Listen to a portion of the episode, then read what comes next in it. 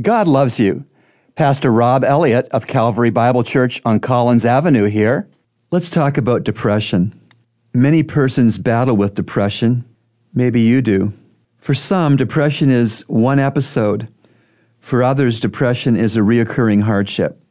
Depression can be a medical and an emotional and a spiritual illness. When depressed, a Christian seeking a doctor's care is not unspiritual. Actually, it's looking after God's temple, which is the born again person's body and which includes the mind. Depression can be caused by the sin of anger, or by the sin of worry, or by the sin of lack of faith, or by the sin of unforgiveness. But depression also can be caused by brain amine imbalances due to heredity or stress. I think that 2 Corinthians 7 5 to 6 is helpful on this topic.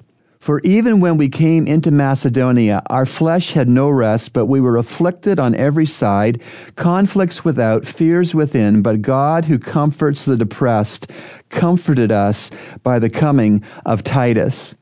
Isn't that something? The spiritual giant, Paul, once suffered from depression.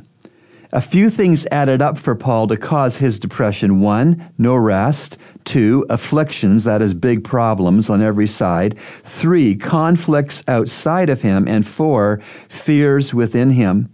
Dear listener, if you are suffering with depression, go to your pastor, but also go to your doctor. God bless you. Today's encouragement has been brought to you by the Christian Counseling Center located at number 58 Collins Avenue. To reach the center, call us at 323 7000.